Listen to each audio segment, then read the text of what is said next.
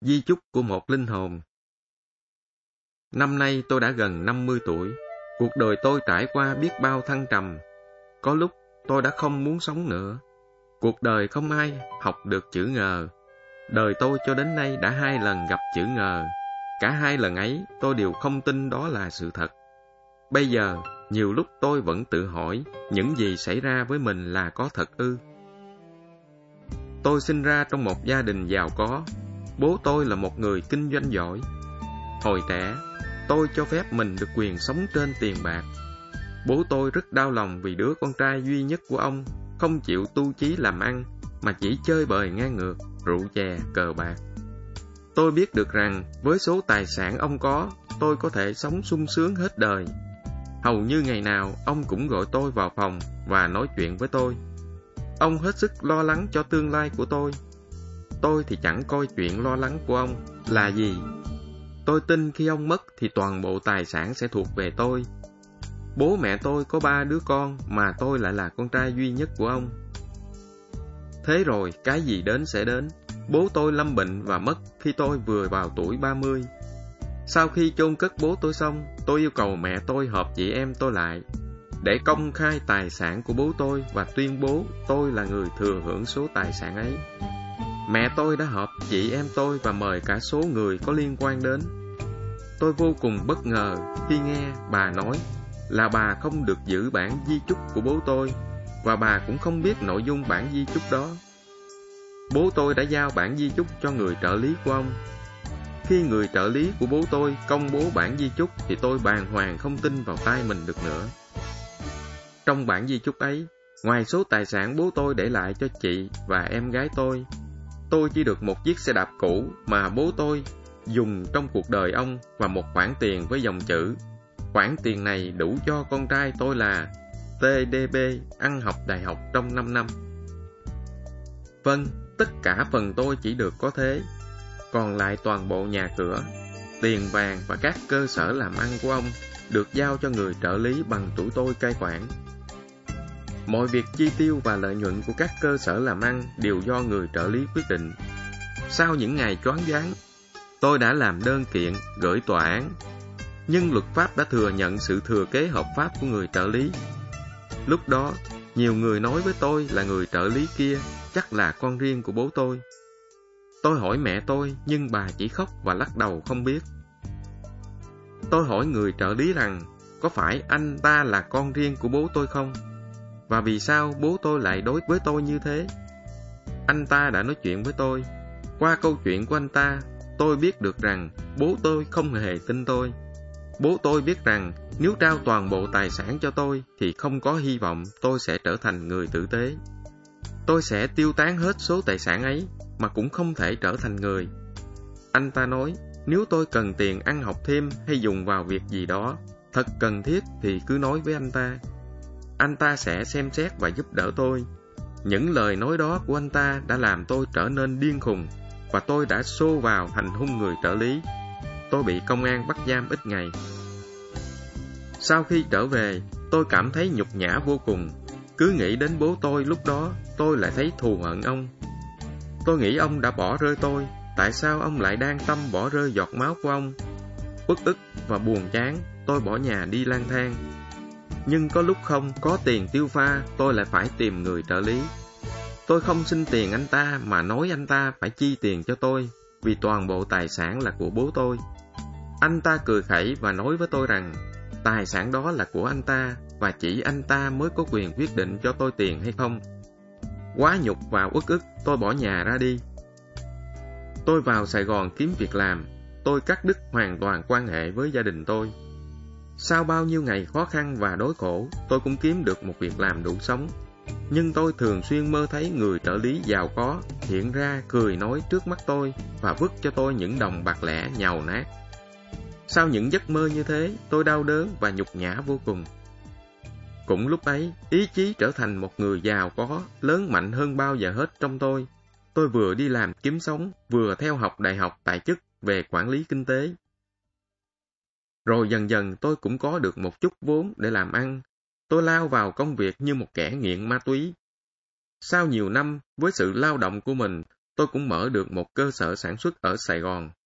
Rồi cứ thế, tôi phát đạt lên. Đến khi tôi đã trở thành một người đàn ông có một tài sản khá lớn, tôi mới quyết định trở về Hà Nội để gặp lại mẹ tôi. Cho đến lúc này, người trợ lý giàu có với một tài sản lớn của bố tôi để lại vẫn luôn luôn hiện ra trước mắt tôi. Tôi sẽ đến gặp anh ta để nói với anh ta rằng tôi đã tự tay làm nên sự nghiệp cho tôi chứ không phải là kẻ thừa hưởng tài sản, làm ra bằng mồ hôi nước mắt của người khác như anh ta. Ngày tôi đến gặp người trợ lý là một ngày đặc biệt của tôi. Tôi ăn mặc sang trọng và đi một chiếc xe hơi đắt tiền. Người trợ lý tiếp đón tôi thật niềm nở, khác với gương mặt lạnh tanh và nụ cười khẩy như trước kia. Khi gặp anh ta, tôi hỏi anh ta còn nhớ tôi là ai không? Anh ta nói với tôi là anh ta vẫn theo dõi mọi công việc của tôi kể từ khi tôi bỏ nhà ra đi. Sau đó, anh ta mời tôi vào phòng giám đốc của anh ta. Trong phòng của người trợ lý bây giờ là giám đốc này, tôi nhìn thấy bàn thờ bố tôi. Lúc này tôi tin chắc anh ta là con riêng của bố tôi thì bố tôi mới cho anh ta thừa hưởng toàn bộ tài sản lớn của ông và anh ta mới lập bàn thờ bố tôi như vậy. Nghĩ đến đó, lòng tôi lại xót xa cay đắng và tuổi thân. Dù thế nào, tôi cũng là đứa con đẻ chính thức của ông. Dù ông có không tin tưởng tôi, thì ông cũng không nên bất công đối với tôi như thế. Trong khi tôi tỏ ra lạnh nhạt với anh ta, thì anh ta lại vô cùng vui mừng tiếp đón tôi. Anh ta chúc mừng sự thành đạt của tôi. Sau đó, anh ta xin được gặp tôi cùng mẹ và các chị em tôi ngày hôm sau. Anh ta nói có một việc rất quan trọng liên quan đến tôi mà anh ta muốn được nói chuyện với tôi trước sự chứng kiến của mẹ tôi và những người ruột thịt. Tôi đồng ý và nghĩ rằng chắc anh ta đến để nói với mọi người về nguồn gốc thật của anh ta. Sáng sau đó, khi anh ta vừa đến, tôi liền nói với anh ta hãy mau chóng nói ra sự thật. Người trợ lý xin phép mẹ tôi, thắp hương lên bàn thờ bố tôi, rồi anh ta mở cặp lấy ra một tờ giấy và nói. Cách đây 17 năm, ông cụ nhà ta đã để lại di chúc cho tôi được thừa kế toàn bộ tài sản. Nhưng nay, tôi xin công bố bản di chúc thứ hai.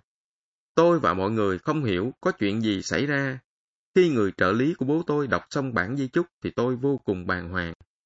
Tôi không tin và không thể nào tin được sự thật viết trong bản di chúc đó. Nội dung bản di chúc thứ hai là bố tôi để lại tài sản hiện có của bố tôi cho tôi.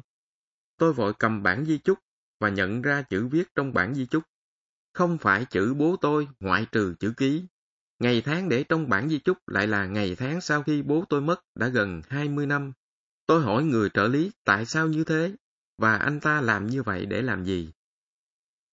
Người trợ lý nước mắt đầm đìa nói cho tôi và gia đình tôi nghe câu chuyện về bản di chúc. Trước khi bố tôi mất, ông đã giao cho người trợ lý cai quản tài sản và những cơ sở làm ăn của ông, vì giao cho tôi thì sẽ phá sản hết. Chỉ khi tôi trở thành một con người có nhân cách, biết yêu lao động và có ý chí, thì tùy người trợ lý quyết định trao một phần tài sản cho tôi. Ông tha thiết nhờ người trợ lý tìm cách giúp đỡ tôi nên người. Nếu tôi không chịu sửa đổi cách sống, thì không được cho tôi dù chỉ một xu để cờ bạc rượu chè. Trừ khi nào tôi đau ốm hay rơi vào tình trạng cùng kiệt, đối khác mới được giúp. Bố tôi ký sẵn vào một tờ giấy và đưa cho người trợ lý. Người trợ lý có quyền viết vào tờ di chúc đó những gì anh ta muốn. Nhưng đến nay, người trợ lý thấy tôi đã trở thành một người con như ông chủ của anh mong ước, thì anh quyết định trao lại toàn bộ tài sản của ông cho con trai ông. Anh đã viết tên tôi là người thừa hưởng toàn bộ tài sản của bố tôi. Khi nghe rõ tất cả câu chuyện ấy, tôi đã khóc như một đứa trẻ Tôi chạy ra mộ bố tôi mà suốt mười mấy năm nay tôi chưa từng một lần thăm viếng. Tôi khóc và nhận tội trước linh hồn bố tôi. Hôm sau, tôi mời người trợ lý bố tôi đến. Tôi xin mẹ tôi được trao lại toàn bộ tài sản của bố tôi để lại cho người trợ lý của ông. Tôi nghĩ anh là người xứng đáng được hưởng tài sản đó. Vì nếu ngày ấy, số tài sản đó vào tay tôi, chắc nó đã bị đốt sạch trong rượu chè cờ bạc nhưng người trợ lý một mực từ chối. Anh nói, anh chỉ là người trông coi tài sản đó cho người chủ của mình mà thôi. Nếu số tài sản đó không được trao cho tôi, thì sẽ được trao lại cho những người nghèo khổ, chứ anh không có ý lấy số tài sản đó cho cá nhân mình. Cuối cùng, tôi chấp nhận hưởng một phần số tài sản đó để cho linh hồn bố tôi được thanh thản. Tôi cũng xin để lại cho các chị em tôi một phần. Phần lớn chúng tôi quyết định thuộc về người trợ lý của bố tôi, để anh tiếp tục phát triển những cơ sở làm ăn của bố tôi và giúp đỡ những người cần giúp đỡ. Thư tòa soạn Thật tiếc khi những người trong cuộc không đồng ý công khai tên tuổi cùng chân dung của mình. Nhưng chúng tôi vô cùng cảm ơn người đã kể cho chúng tôi nghe câu chuyện này. Một câu chuyện mà chính chúng tôi khi đọc vẫn cứ tự hỏi có thật thế không? Đấy chính là lý do vì sao chúng tôi đến hỏi ông nhiều lần và hình như có làm ông khó chịu. Câu chuyện này mang lại cho bạn đọc một niềm tin rằng trên đời này hạnh phúc nào cũng có giá của nó. Ai khát khao sống, ai biết vươn lên sau những lầm lạc, thì người đó có quyền được đón nhận hạnh phúc. Dù hạnh phúc đó có đến muộn màng, chúng tôi đã nhận ra và nhiều bạn đọc cũng sẽ nhận ra rằng trong mỗi con người bình thường và thậm chí vô danh cũng luôn luôn có những điều vĩ đại và những tâm hồn lớn lao trú ngụ.